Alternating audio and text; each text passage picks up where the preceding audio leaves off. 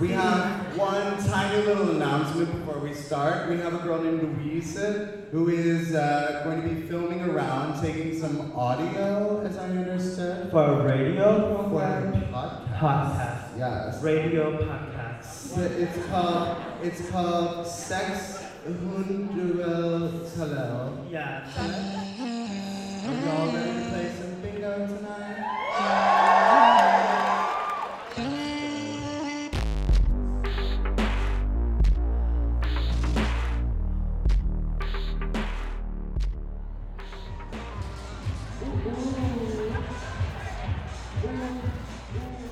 Det er en aften i december i Nørrebrohallen i København.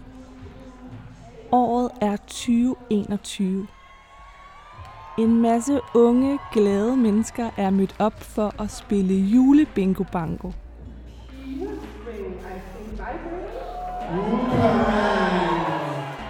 Og præmierne, det er sexlegetøj. It is for the penis guy lyserøde dildoer, buttplugs og glidecreme. Onani har historisk været forbundet til skam, så hvordan kom vi lige hertil? 500 unge mennesker, der mødes for at spille om sexlegetøj. Og er den her gruppe af unge, der er samlet i Nørrebrohallen, repræsentative for vores forhold til onani i dag? Eller hænger fortidens onaniskam stadig ved?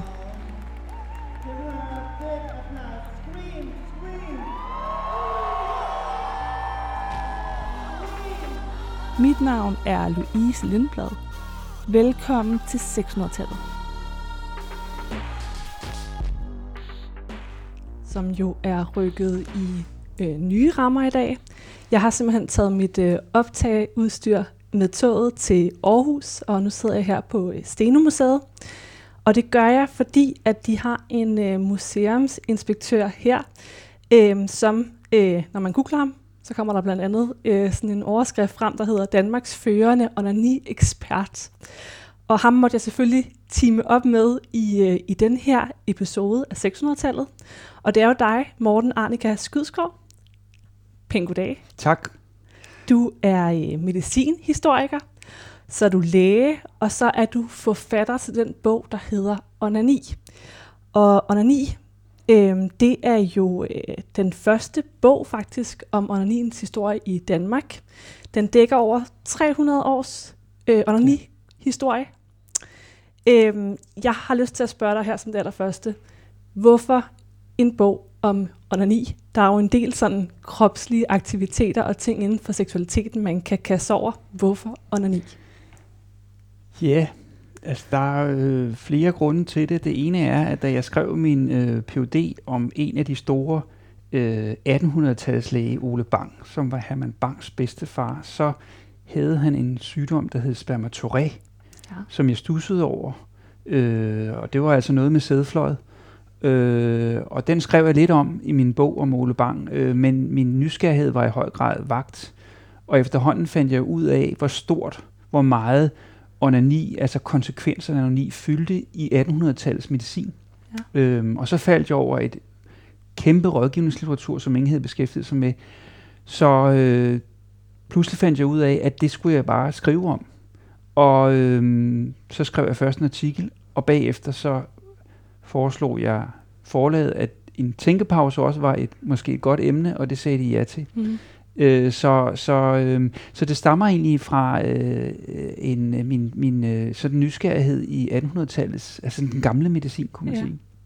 Med den viden, du har øh, efter at have dykket ned i det her emne, hvad tænker du så egentlig, når du hører det her øh, klip i starten med øh, 500 unge mennesker, der mødes i Nørrebrohallen for at spille om sexlegetøj? Jamen altså, det er jo, øh, man kan sige, det er jo fantastisk, det er syret, når man tænker på, hvor tabuiseret, hvor øh, sygeliggjort øh, onani har været. Mm. i, i rigtig, rigtig længe, og faktisk højt op i 1900-tallet, og stadigvæk, den har ikke engang sluppet fri af den øh, sygeliggørelse, som plagede den i, i flere århundreder. Så, så det er jo dejligt, at der at øh, onanien, om man så må sige, øh, får morgenluft øh, på alle måder. Vi vender tilbage til Nørrebrohallen lidt senere. Øhm, selvom at onani i dag jo øh, opfattes som noget naturligt og sundt. Det gør det vel. Øhm, og at 97 procent af alle danske mænd og 87 procent af danske kvinder har prøvet at onanere, så øh, viser tal også for det her projekt Sexus, som, øh, som vi har talt om mange gange i løbet af den her programserie, at omkring hver tiende person skammer sig over at onanere. Og det er jo den her onaniskam, som jeg godt kunne tænke mig, at vi i dag prøver at blive sådan lidt klogere på. Og øh, onaniskammen, den har en, øh, en lang og faktisk ret dramatisk historie bag sig, har jeg fundet ud af, efter jeg begynder at læse ind på det. Øhm, Morten, vi har talt meget om, om skam i den her podcast. Hvad er problemet med den skam, der er forbundet til onani? Jamen, skam handler jo om, at man øh, oplever, at man har gjort noget forkert i andres øjne. Mm. Og øh, hvis skam bliver en blokering for, at man øh, lærer sin egen seksualitet at kende, øh, for mange øh, unge, så er onani jo det første møde med ens egen seksualitet. Mm. Og også begyndelsen på en eller anden udforskning af, hvad er lyst, og, og hvor mærker jeg noget. Så hvis, hvis, hvis, den, hvis det bliver forbundet med noget, der er skamfuldt, så er det jo uheldigt. Ja. Øh, på mange måder. Så, så den skam kunne man godt drømme om. Man kunne godt drømme om, at tallet blev 0. Mm. Det kan godt være, at det aldrig bliver det, men Øhm, skam er ikke godt, når det drejer sig om noget så essentielt i livet som vores seksualitet. Tænker du sådan, at man kan sige, at den har nogle sådan konkrete konsekvenser, onaniskammen? For jeg tænker, altså tallene viser jo, at vi onanerer på trods af den her skam. Ja, og så er der alligevel, øh, jeg ved ikke, 14-15 procent af, af kvinderne og, og nogle få procent af mændene, der ikke har onaneret. Og, øh, og det er jo det der, altså når man personer, der onanerer, eller når man onanerer, eller jeg, når jeg onanerer, mm. så øh, mærker, sanser man jo sig selv. Og jeg synes, det der er interessant ved sexusundersøgelsen, det er jo, at øh, nogle kvinder også fortæller, at deres, de oplever deres orgasme anderledes ved onani end ved parsex. Mm. Så på den måde har, er onani jo ikke bare øh, til den sådan fortvivlede, ensomme teenager, men det er jo også noget, som øh, er en seksualitet i sin egen ret. Mm. Så, så derfor, øh, øh, ja, er det problematisk med onani og skam. Ja. Hvis vi skal forstå, hvor skam stammer fra, så skal vi vel tilbage i tiden. Øhm, hvornår i historien kommer sådan, hvis man kan sige det, det første bevismateriale? Altså, hvor langt tilbage i historien går øh, onanien? Ja, det kan man Og når jeg kun... siger bevis, bevismateriale, ja, mener ja. jeg på, hvornår, ved, ved vi, hvornår at øh, mennesket begynder at onanere? Altså, Nej, hvis vi skal sådan gå det, helt... det ved vi jo ikke, men man kan sige, at der er jo, man ved jo, altså, dyreforskere har jo observeret, at dyr onanerer øh, og at hundchimpanser onanerer med en lian og sådan noget, så, så må ikke, at mennesket har gjort det ganske længe. Mm. Men hvis vi tager de skriftlige kilder, ja. Så i antikken øh, var der flere øh, udtryk for onani, altså frigo, jatnider eller masturbatio, øh, tilfredsstillelse med hånden. Mm. Øh, og hvis vi kigger på den øh, medicinske litteratur, så er øh, onani også omtalt, og ganske interessant, ikke som noget sygeligt, men noget, som for eksempel en ungkal kan have behov for at gøre. Mm. Øh, altså tømme væskerne. Den gamle medicin handler jo om, at der skal være balance i væskerne, så hvis man er ungkal og ikke lige øh, bor med en kvinde, jamen så, så står der i, øh, i Galens skrifter, at det kan være ganske fornuftigt at, at onanere og dermed udtømme den der overskydende sæd. Ja. Så vi ved øh, med sikkerhed, at, at onani har været øh, på den, øh, det menneskelige sinds radar mm. øh, i, i antikken, altså det vil sige for flere tusind år siden. Ja. Hvis vi sådan, øh, den, den bog, du har skrevet, den er jo også, den dækker over de sidste 300 øh, års onani-historie. Ikke? Og jeg har også øh, her noteret mig en bog fra øh, et, et, et, et trykskrift fra 1715, som hedder øh, Onania, eller Onania. Onania, ja. Og dansk oversættelse, det er onani, eller den afskyelige synd kaldet øh, selvbesmittelse. Det er også en, øh, en tekst, du nævner i, øh, i din bog. Øhm, vil du ikke prøve at fortælle lidt om, hvordan, hvilken, bog, eller hvilken betydning den her bog fik for datidens syn på onani? Fordi så vidt jeg har forstået, så var den sådan ret øh, skældsættende. Ja. det er en, en, man kan også sige, epokegørende bog. Ja.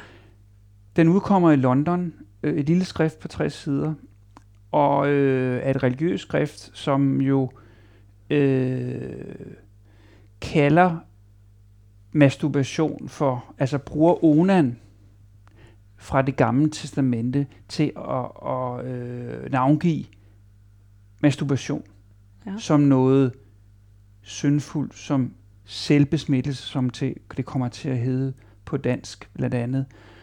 Og, det, øh, og den, den, den bog øh, slår en streg i sandet i vestlig medicin. Øhm, og, det, det, og det er et meget, meget øh, stærkt indlæg i, øh, ja, hvad kan man sige, den kulturelle refleksion over Ja. onani, som i øvrigt ikke rigtig er til at finde før det. Øhm, skriftet kommer i et hav af oplag. Mm. Og altså Onan, hvis vi lige skal tage det gamle testamentlige. Ja.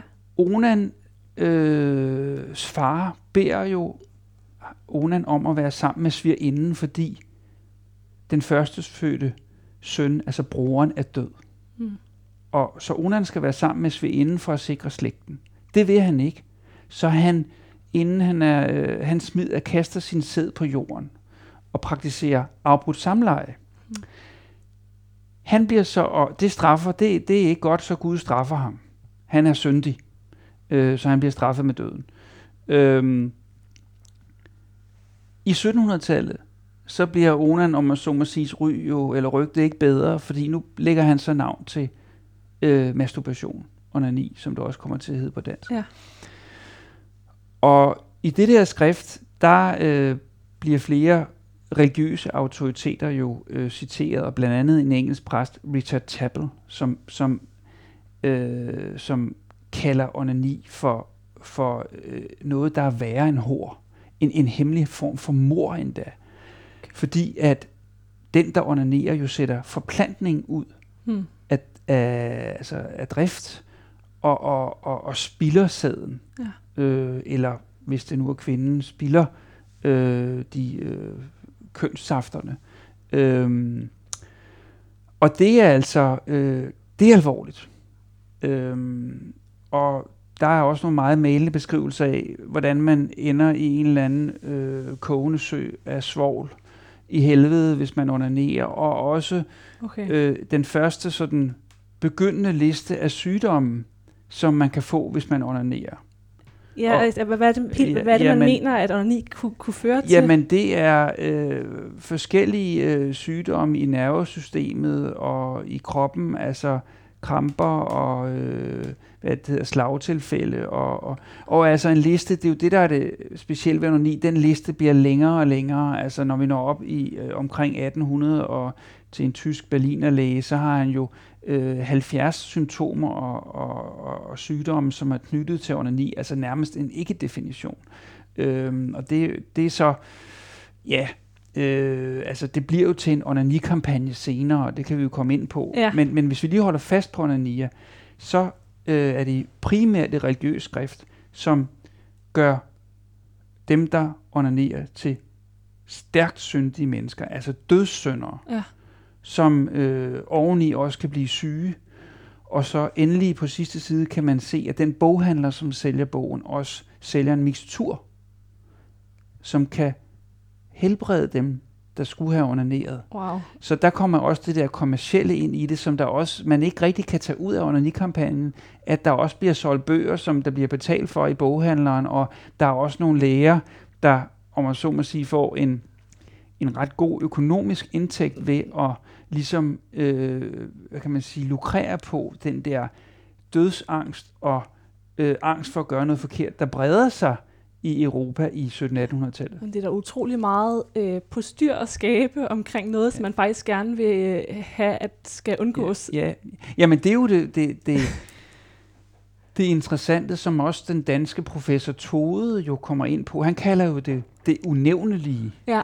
da, da, da det kommer til debat i 1780'erne, om man skal oversætte et det er så onanismen, der kommer i 1760'erne, et medicinsk skrift om det, om man skal oversætte det, og der siger Tode, jamen, øh, og han kalder det det unævnelige. Han bruger ikke ordet onani overhovedet. Han siger, at, at vi skal slet ikke, det vil tænde en ild i. Ja. ungdommen, som han øh, forklarer. Altså, så man skal netop bare dyste ned. Og det er det dilemma, der er, og også nogle andre forfattere, de starter jo med sådan at sige, ja, men det er jo, nu skal man jo passe på med at snakke om det her emne, men jeg føler alligevel mig nødsaget til at gøre det, og, Ja. og også en anden forfatter øh, advarer den unge pige mod, at hvis hun føler en eller anden lyst, så skal hun hurtigt kaste bogen fra sig.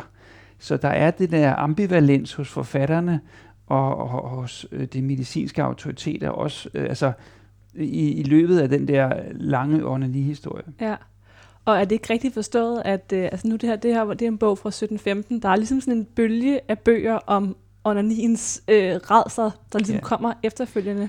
Jamen altså i Danmark, øh, hvis vi bare tager Danmark fra. Ja. 1780 til 1860-70, der udkommer cirka 20 oplysningsskrifter på dansk. Ja. Primært oversættelser fra tysk, tyske bøger, men også nogle engelske og andre øh, oversættelser. Så, så vi taler om et, et relativt øh, altså sådan righoldigt stykke litteratur, Ja. der har ligget i boghandler og som har været købt af bekymrede forældre, skolelærer og, og, og i nogle tilfælde også de unge selv, som jo øh, ikke nødvendigvis er blevet særlig begejstrede over at læse det. Nej.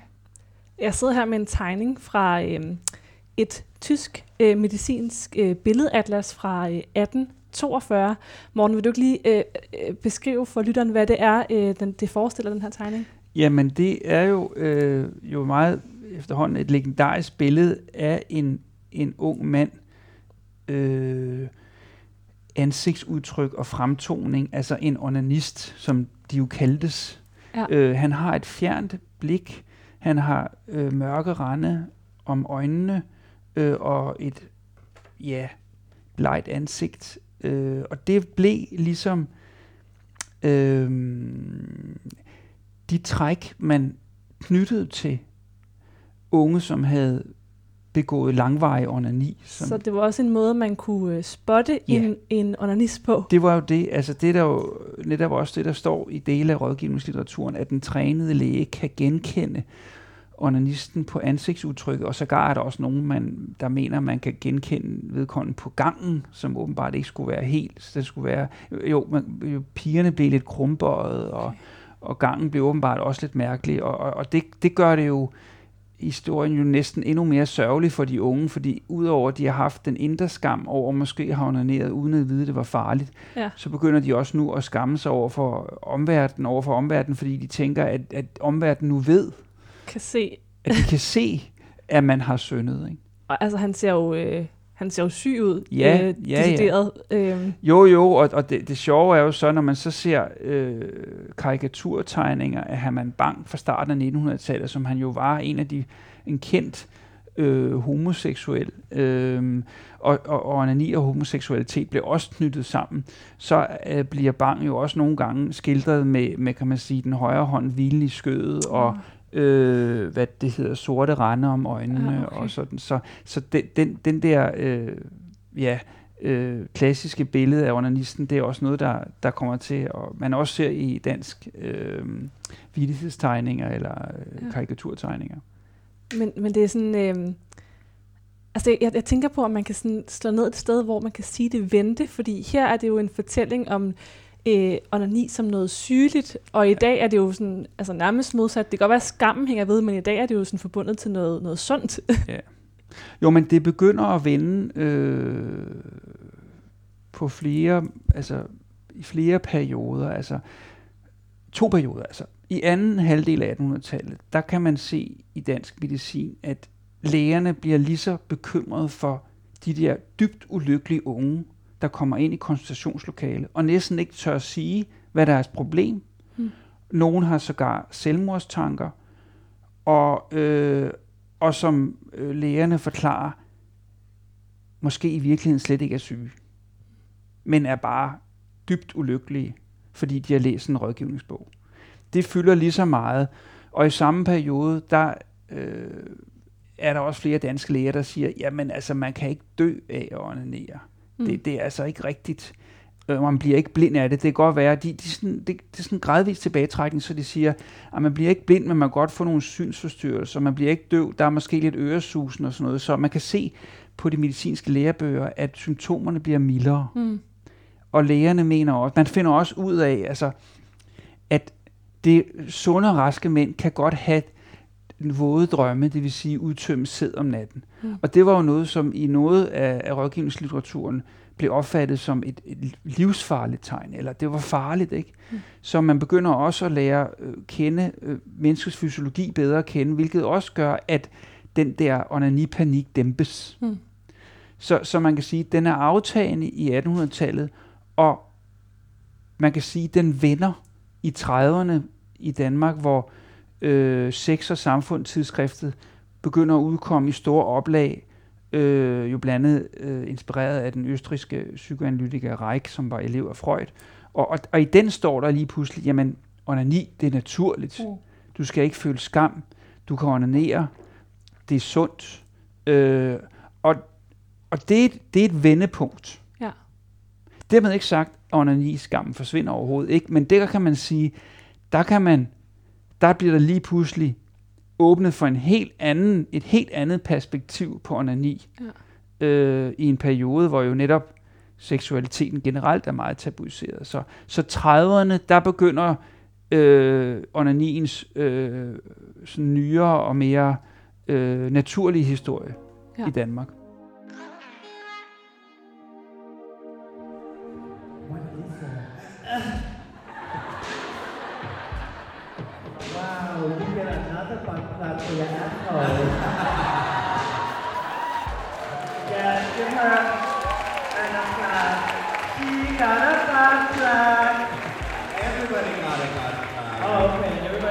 Fun tonight. Also, let's give a really big round of applause to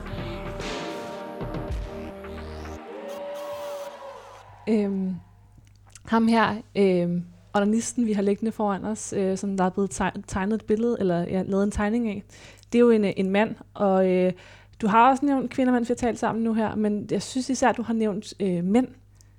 Ja, og det er sådan set øh, på den ene side øh, ikke helt overraskende, men på den anden side kan man sige, at lige fra onania i 1715 og også Tissots onanismen fra 1760'erne, der er begge køn i spil. Ja, Og hvis vi tager øh, den dansk-tyske læger Øst, som vinder en, en, en pædagogisk pris for at have skrevet et godt onani, gode onaniskrifter omkring 1780, så skriver han to bøger. Han skriver øh, det, der hedder højst nødvendig undervisning og advarsel til unge piger, okay. og højst nødvendig undervisning og advarsel til unge drenge. Og, og, og så, så det er et problem for begge køn. Øh, og jeg kan lige sige, parentes bemærket, at den der højst nødvendige øh, undervisning og advarsel til unge piger, altså det, han, hovedhistorien, det er jo en pige, der begynder at gnide sig på stolen ved, på sygestuen, og jo ender med et langvarigt sygeleje og dør. Ja. Og det gør jo og det så endnu stærkere morale. Det gør søsteren også, fordi at pigen der har smittet sin søster med den dårlige vane wow. og sådan noget. Ikke? Så, så det er jo højdramatisk. Ja, det kan øhm, sige. Når jeg, øh, Hvorfor har man brug for at dele det op? Ja, men det var jo fordi, øh, at kønnene skulle ikke, det var ikke den samme historie. For at ramme præcis, altså drengene var jo ikke lige på sygestuen og sådan noget. Så der var nogle, lidt nogle forskelle med hensyn til, hvordan de fortalte historien. Ja. Øhm, men når man kan sige alligevel, at drengene dukker mest op, så er det fordi nogle bøger, der er, altså, som blandt andet omhandler kostskolerne og øh, drengene, der sover to i hver senge og går med lange kapper, så, så, øh, så i noget af rådgivningslitteraturen, der dominerer drengehistorien. Ja. Øh, men men, man, men, men øh, i hovedværkerne, øh, som onania og onanismen, der er begge køn øh, repræsenteret.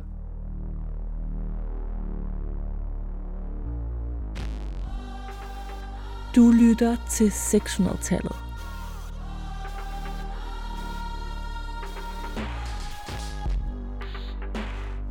Morten, vi skal til at øh, bevæge os frem til, øh, til nutiden og tale om, hvordan onanien har det i vores kultur i dag.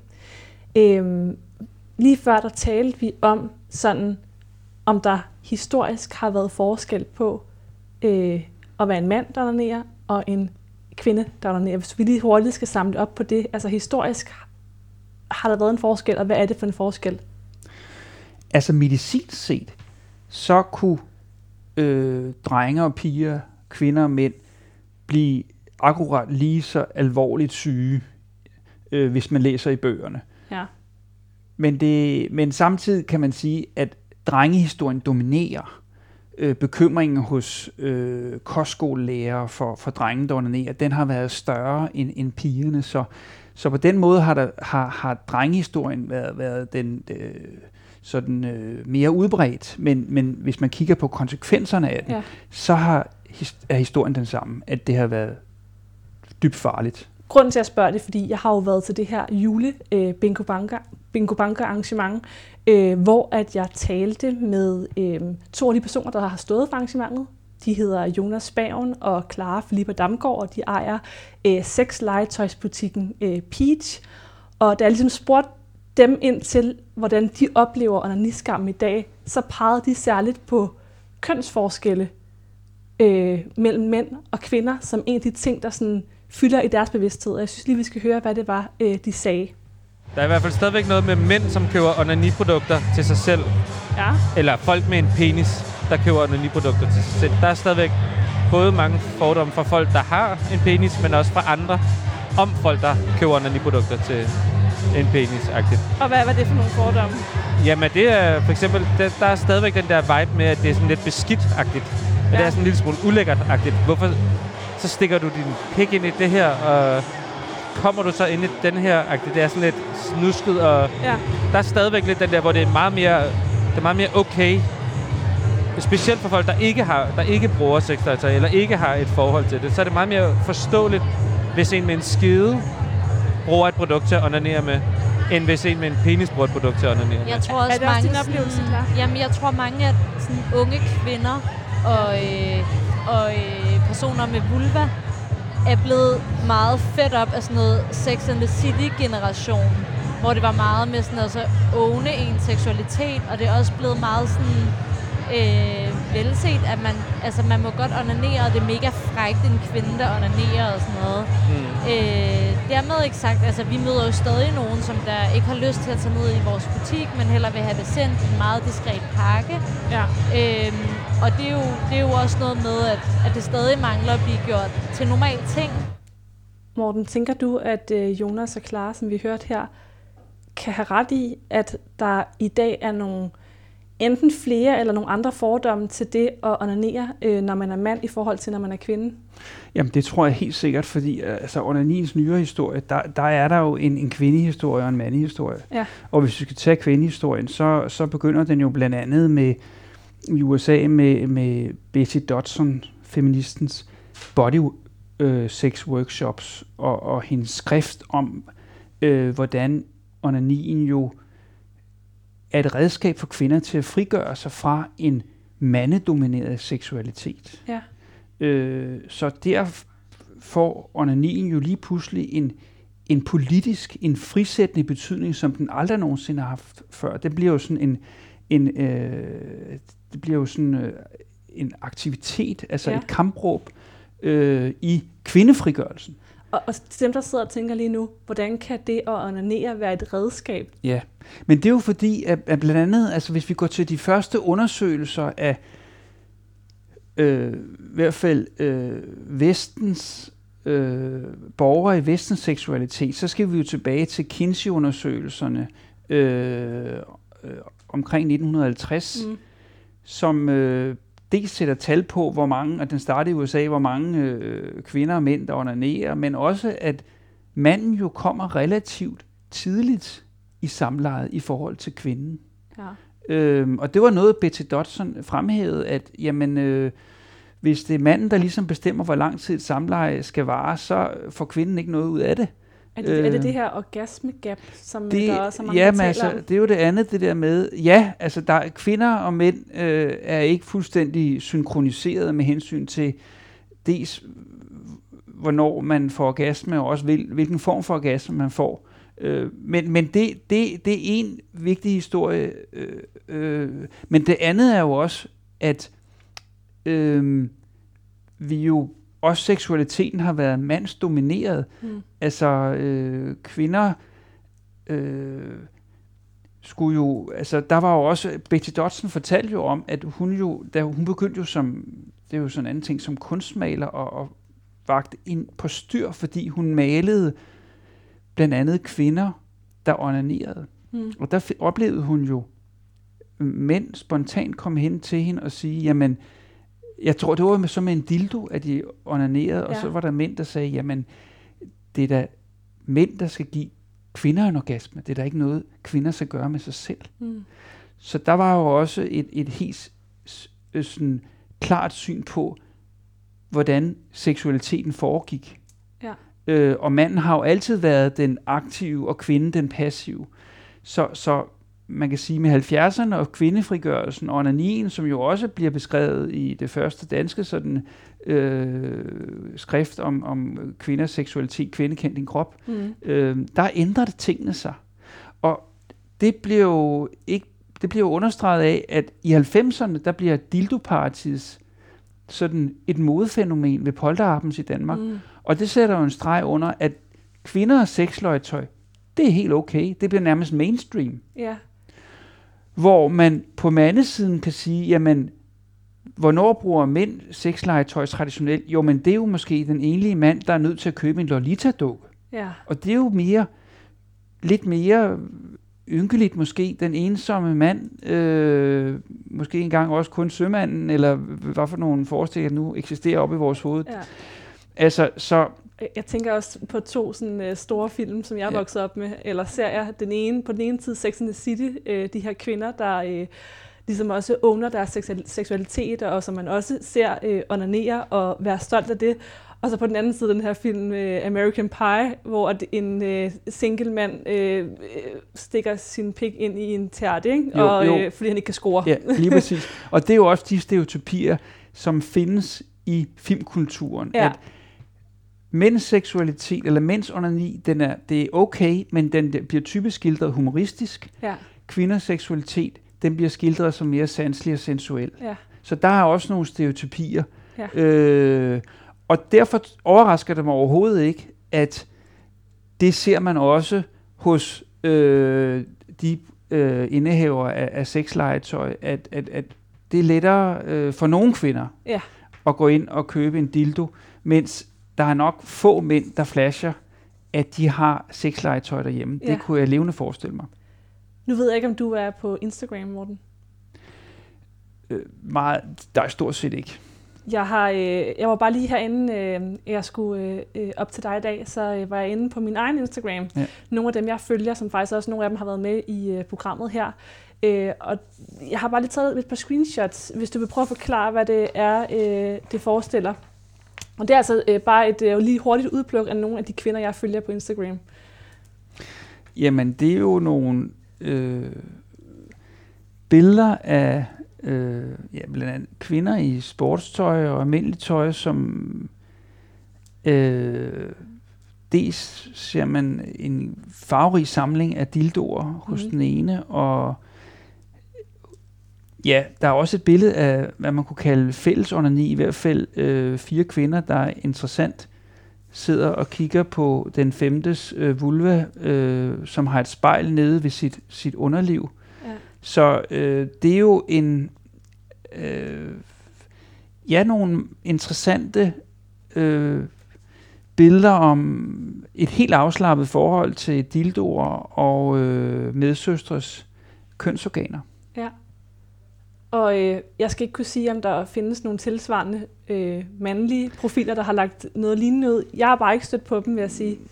Nej, netop. Altså, øh, det er jo velkendt, at, at drenge i en bestemt periode øh, bedriver fællesonani, som det hedder. Ja. Øh, men det er jo næppe noget, som bliver lagt på de sociale medier. Så der, der er en, en øh, klar kønsforskel her. Det er der ingen tvivl om.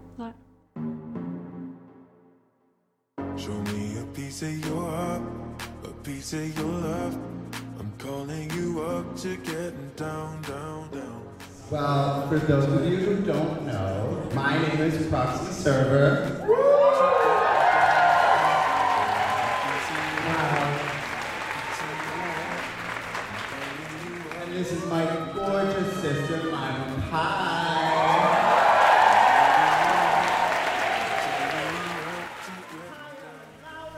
Generelt, hvis vi sådan går lidt væk nu fra at tale øh, mænd over for kvinder, men sådan taler om onani i vores øh, ungdomsgeneration. Øh, nu hørte vi de her klip fra Nørrebrohallen, øh, og jeg kan sige, øh, jeg var der i et par timer, og øh, det var øh, unge mennesker i starten af 20'erne med øh, øh barhud, hud, høje støvler, øh, læder, glimmer. Altså, der var virkelig sådan en stemning, der, der osede af sex. Der var ikke nogen stemning øh, af skam overhovedet. Øh, vil du sige, at det sådan er repræsentativt for øh, ungdommens forhold til onani i dag, og de her kvinder, vi ser, der, der, der sidder her på Instagram og øh, fælles onanerer, eller er det øh, stadig en meget lille gruppe, tror du?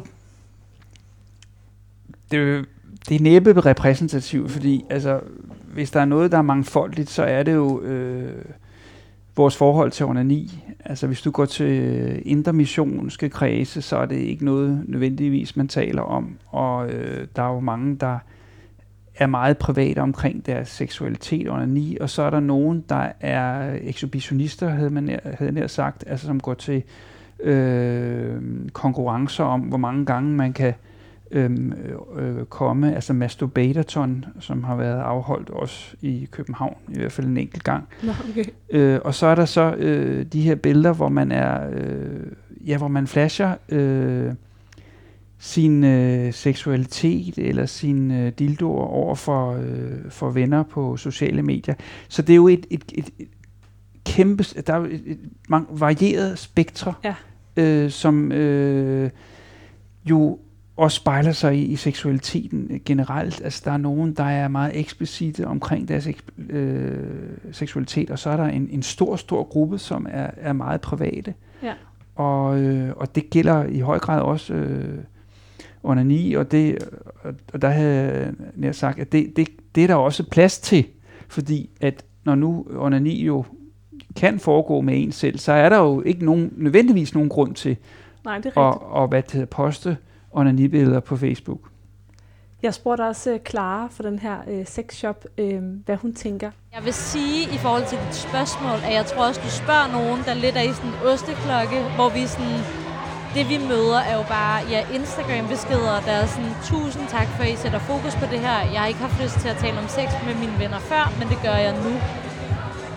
Så jeg tror, at øh, jeg tror stadig, altså der er stadig mega mange øh, øh, fordomme og dårlige følelser associeret, associeret med at onanere og have sex med sig selv. Ja. Øh, og jeg tror bare, at det er sådan, altså, vi går museskridt måske, men sådan, jeg, det er jo også derfor, vi synes, at, at Peach er mega vigtigt at lave. Ja, for netop ser de ting. Clara selv, egentlig dig selv som en del af sådan et, et sexopgør Øhm, med, med det, du laver? altså, ja, det synes jeg egentlig. Altså, det er jo også det, der gør, at vi kan holde sådan et arrangement som det her. Ja. At, øh, at åbne samtale omkring sex og netop gøre, gøre det til en, en mere hverdagsagtig ting. Hvor- Hvorfor, hvorfor har vi behov for, at det skal være en mere hverdagsagtig ting? Så vi ikke tror, at vi dør af det, og der kommer dæmoner efter os, når vi onanerer. Øhm, vi to har det til fælles, at jeg tror, at vi alligevel sådan, øhm, taler mere om sex end gennemsnittet, fordi det er også en del af vores arbejde. Jeg laver den her podcast om sex. Du øh, sælger øh, sex øh, legetøj. Øhm, og jeg, jeg ved ikke, hvordan du har det, men jeg kan bare mærke, at i den tid, jeg har lavet 600-tallet, der øh, kan jeg sige øh, øh, skedeorgasme eller penisring uden så meget som, at, der, at sådan, du ved, det, det rører mig ikke længere. Hvor, og det kunne jeg måske ikke for to år siden. Der kunne. Ja. jeg godt, hvis jeg kunne sige på live radio, øh, sex, et eller andet, der omhandler sex, så kunne jeg godt blive sådan lidt genert og få svært, have svært ved at sige ordene og sådan noget. Ja. Og det, jeg ved ikke, om du kan mærke samme udvikling. Jo, jeg har, øh, jeg har det på helt samme Jeg føler mig sådan ret... Ja. Øh, det er blevet, altså det, det, for mig har det bare været sådan en... Øh, et bevis på, at man kan altså afmystificere de fleste ting, hvis man taler nok om det. Ja. Ja. Så har jeg også bare tænkt på sådan, men skal sex afmystificeres? Altså kan noget af det sådan sexet ved sex godt forsvinde, øh, hvis der ikke er noget sådan mystik tilbage, eller noget, der ikke er i talesat, eller sådan, nogle gange kan jeg godt have sådan en, en dobbelt følelse omkring, at alt skal ud af soveværelset på en eller anden måde. Det forstår jeg godt. Det synes jeg egentlig er sådan en meget god pointe. Men øh, det tror jeg automatisk, det altid vil være. Altså den der sådan lidt... Øh, fordi det er jo ikke... Øh, det, du har lyst til i dag, er jo ikke det, du nødvendigvis har lyst til i morgen. Men det, som er vigtigt i snakken omkring sex, det er at gøre det til en normal ting. Så det er ikke for at være sådan... Øh, altså, man behøver heller ikke at snakke om, hvad man sådan... Eller det ved jeg ikke. Nu stopper jeg lige mig selv. Men jeg synes, at snakken i det er vigtig for at få det til, at man føler sig mere normal og mere accepteret, og for at man respekterer sine egne grænser, men også respekterer andres grænser. Og det synes jeg ikke afmystificerer, hvad der sådan er sexet. Noget af det, som Clara også sagde, øhm, som ikke er med her, det er, at øh, hun sagde jo ja til, at hun ser sig selv som en del af sådan et sexopgør på en eller anden måde, og hun siger også, at sådan en af de ting, hun kæmper for, det er faktisk, at, øh, at vi skal gå væk fra ordet onani. Hun synes slet ikke, at jeg bør bruge ordet onani i dag. Hun synes, at vi skal kalde det sex, i stedet for at kalde det for onani. Øhm, Solo sex, ja. ja, Det, det kunne øh, sådan set være fint nok, fordi der hænger så meget, øh, ja, hvad han har sagt, døn ved ordet øh, onani, når man sådan trækker det op af den historiske, det historiske hav der. Og spørgsmålet er, om det overhovedet kan, kan øh, sådan kaste af sig. Så solosex, eller, eller hvad man nu kalder det, sex med sig selv, er, er, er et mere positivt ord. ja. Øhm, og altså sexopgør, øh, jo, fordi altså, der er et langt, altså, og ni har, der er et langt hangover, kan man måske sige. Eller der er et tabu knyttet til onani, som, øh, som jo stadigvæk øh, rumsterer. Altså, øh, jeg kan sige, at vi har haft 50 års seksuel undervisning i skolerne, Ja. øh, og vi har øh, sex- og samfunds øh, oplysningsarbejde, og der er sexlinjer, og de kan jo fortælle, at stadigvæk ringer unge ind og spørger, om det er farligt at onanere for meget og sådan noget. Så der er stadigvæk nogle øh, misforståelser, det vil jeg sige, knyttet til onani, som, som jo også bliver holdt i live, hvis man kigger på religiøse sites øh, i USA og sådan noget, så er onaniforbuddet der stadigvæk, så det bliver også næret. Ja. Så man er også nødt til, om man så må sige, at imødegå det, og det synes jeg bliver gjort på bedste vis i Danmark nu med, ja, onanioplysning og jamen sådan noget øh, bingo bango der, kan man sige, gør det jo også lidt mere afslappet. Og det, det synes jeg, det er fair nok, øh, fordi onanien har stadigvæk, den er ikke sluppet fri af, af den øh, skam, der stadigvæk er, og som og det er jo indslaget også ind på, så man også skal skelne fra det private. Ja. Fordi det er jo, skam er ikke produktivt og er, er hæmmende, mens det at være privat om noget, øh, kan være fint. Ja, det er det, jeg prøver lidt at spørge klar ind til, sådan, fordi jeg kunne godt sidde der lige pludselig og få en følelse af, øh, nu har jeg jo selv ligesom valgt at komme til det her arrangement, jeg synes, det var et skønt arrangement, men det bliver også meget øh, sådan øh, in your face, altså sådan, det bliver meget, øh, nu skal vi være fuldstændig åbne omkring sex, og, sådan, og der kan jeg godt lidt sidde med en følelse af, øh, og tager det ikke også et overhånd på en eller anden måde? Jo, jo men det er jo også en, en, balance. Der var også nogen, der har sagt, at hele Betty Dodsons øh, body workshops gjorde kvinders seksualitet meget orgasmefixeret. Ja, Og det er jo også, og der vil man jo også, når man øh, finder ud af, når man øh, spørger, at, at kvinders øh, eller menneskers seksualitet er jo meget forskelligt, og, og orgasmen står jo ikke lige centralt øh, i alles seksualitet. Øh, og det samme, altså, der er ydmyge, beskedende personer, som slet ikke kan se sig selv til sådan noget bingo bango, og dem skal der jo også være plads Ja. til, og, og, og når man, altså, unge skal jo, man, man skal jo helst ikke gøre sex til en, en eller anden præstation. Det kan jo også godt være stille og roligt og kedeligt. Mm. Og, så, så det er klart, at, man, at strømninger kan jo godt øh, få pendulet til at svinge for meget i den ene retning, eller give et ensidigt syn på seksualitet. Og der tror jeg jo, eller der er jeg ikke i tvivl om, og det er, jo, det er der jo mange andre end mig, der siger, at, at det er vigtigt at, bibeholde et mangfoldigt blik på menneskets seksualitet, fordi det, der er i høj grad er brug for, det, hvad der er fantastisk for den ene, er ikke nødvendigvis det fedeste for den anden. Øhm, Morten, vi skal til sådan at, at runde lidt af. Øhm, når du hører de her indslag fra øh, Nørrebrohallen, bliver du så sådan optimistisk på øh, onaniens vegne? Jamen, det synes jeg, der er jo, altså, der er jo i høj grad fest og farver i det lokale. Og øh, det tror jeg er en rigtig god kur mod øh, tabu og mod skam. Øh, det er der nok ikke så meget for de mennesker, som øh, er gået med, men det kan jo godt være, at der er lige nogen, øh, der har øh, smidt sig med, som er lidt øh, beskidende og skamfulde. Øh, men altså, det giver jo også genlyd sådan nogle arrangementer, og, øh, og ja, sexlegetøj, øh, dildoparties fra 90'erne, det er jo noget, der øh, gør, at vi efterhånden opfatter onani som noget, man godt kan snakke om, som Mm. noget, der er på film, og noget, som er legitimt. Og det tror jeg øh, er godt. Sex med sig selv, er det vigtigt? Det synes jeg. Ja, ja, galt, det tror jeg da også. Ja. Hvis vi sætter ord på, hvorfor? Altså, jeg synes, det er enormt vigtigt i de her tider, hvor vi også sådan, har meget fokus på grænser, og hvornår at, øh, hvad, hvad man synes er rart, og hvad man ikke synes er rart. Og så, øh, og så lærer man jo, det er jo virkelig godt ved at have sex med sig selv. Helt klart, ja. Jeg, jeg tror også, det handler om at lære sig selv at kende Ja. rigtig godt. Ja, Jeg tror også, vi prøver lidt ikke at bruge så meget ordet onani, fordi det skal helst bare hedde sex. Ja. Og det skal helst bare hedde, Nå, jeg havde sex i går. Jeg havde fucking fed sex i går.